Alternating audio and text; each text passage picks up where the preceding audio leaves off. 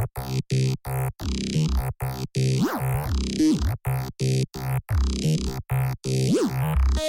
you.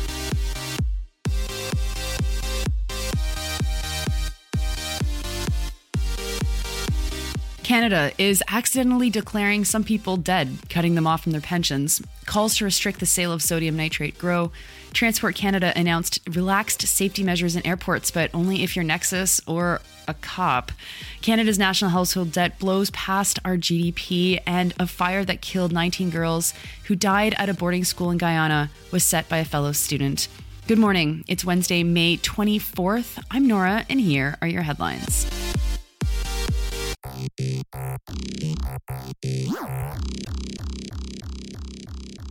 First up, several Polish Canadians have been surprised to discover that the Government of Canada has declared them dead. CBC News reported that due to a clerical error, Michael Zagrzewski was declared dead. He lost his pension as a result. After CBC News ran that story, they heard from other Polish Canadians who had also been declared dead by Service Canada and who had also lost their pension benefits as a result. Miroslav Konier dealt for weeks with Service Canada agents to insist that he was neither dead nor did he not not need his pension. Both men were first declared dead by Polish authorities, though they still received benefits from Poland. Canada didn't catch the error and cut them off. And that error well, on a form where the date of decision should go in a particular field, it was filled in accidentally into the date of death field. Yeah, that will probably do it. But CBC found others who aren't Polish and who have also been declared dead by Canada. One person didn't return a government letter, which was all that it took to have them declared dead.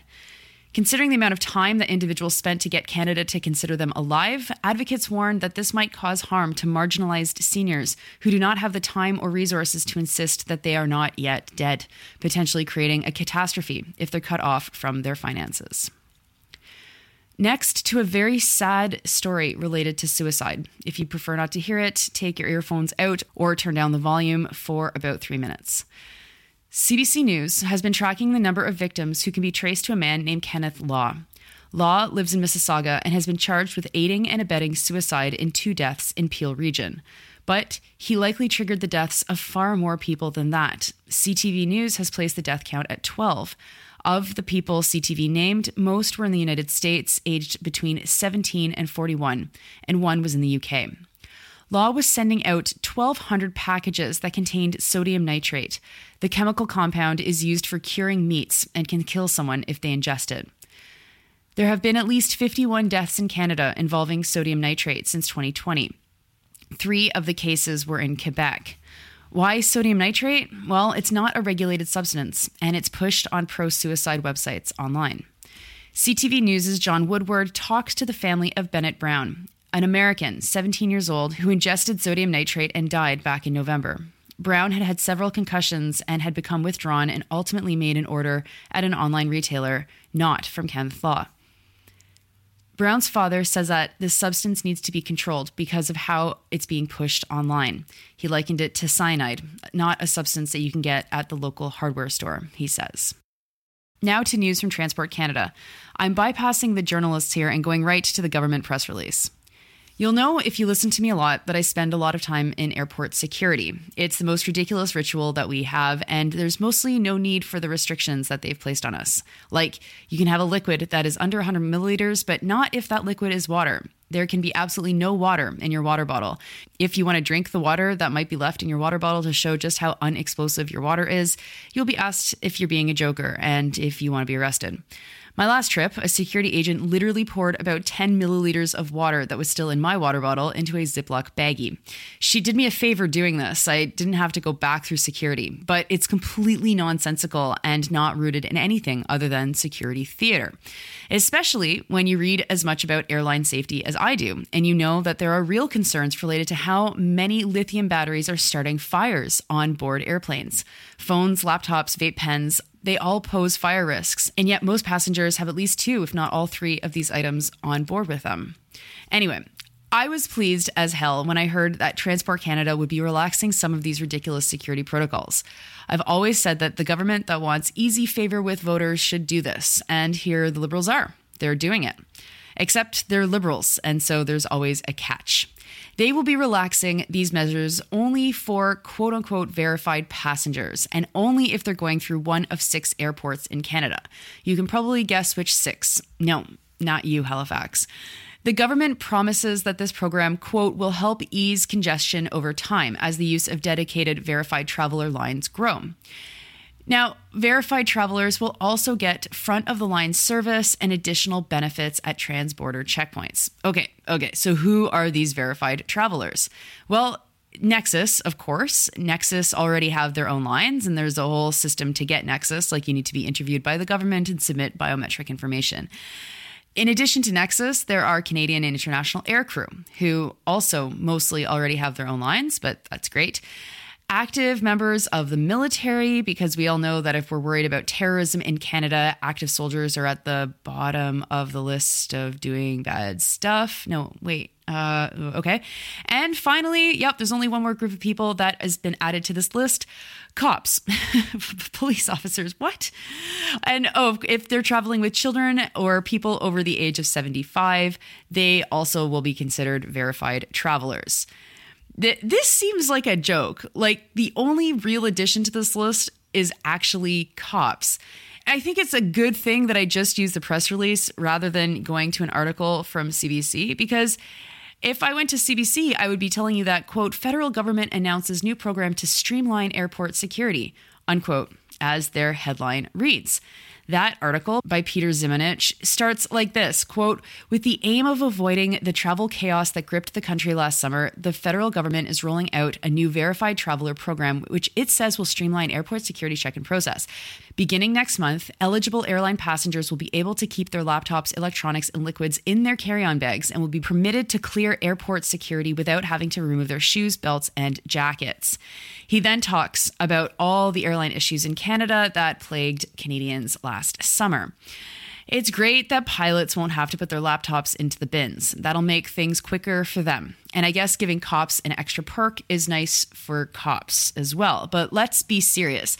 This is a joke of an announcement, and journalists who are reporting this as if it will help anyone who isn't a cop is simply doing government PR. There will be no time savings here for the average traveler. In fact, it will either push more people into the Nexus line, which is, sorry, Nexus folks, or it will force airports to make a second separate dedicated line, which will slow down the vast majority of other passengers.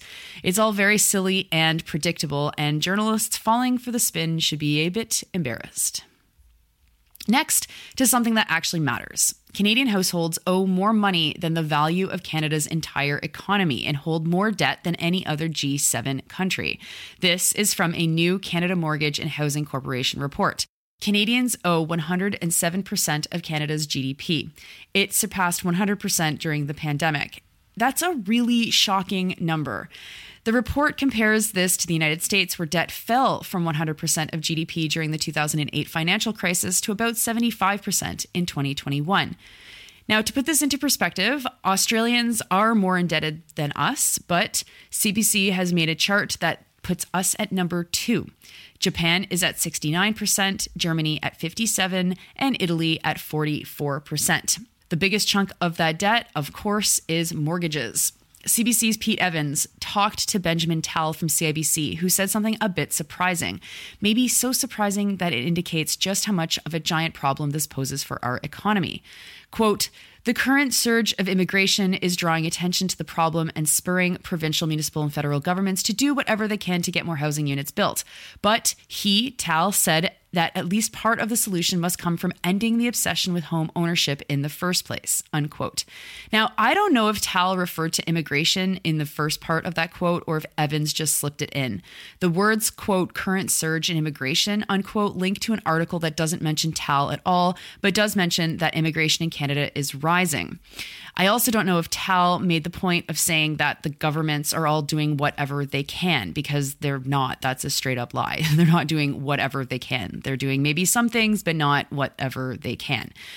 But either way, it's a very classic thing for journalists to do blame immigration on something that is 100% a made in Canada crisis and to credit governments for doing pretty much nothing. But Tal rightly notes that rooted in this is an obsession with home ownership, driven, of course, by many factors, including a rental market where you can be out on your ass in a flash if your landlord decides to. And so home ownership becomes a de facto means for more stability in a lot of rental markets. But anyway, it's good that he's mentioning this and very interesting that it's coming from a banker. That is an indication of how worried bankers even are of this crisis. Anyway, if you're wondering why Canadians are so docile and will accept a ton of abuse, this is probably like 64% of the answer.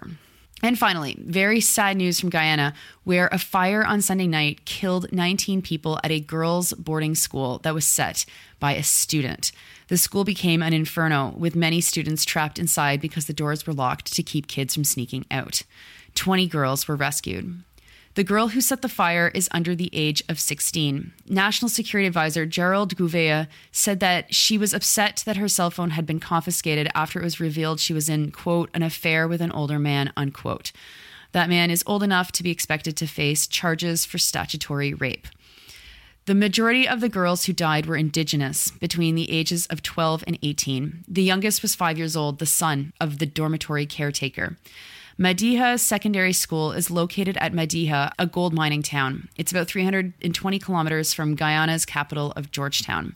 This story is so horrifying, and there's so many parallels to boarding schools, residential schools, frankly, in Canada. Here you've got a school that's mostly Indigenous girls in a mining town where they're under the control of people lock and key. And the whole tragedy has started with a girl who's in a relationship that is likely statutory rape.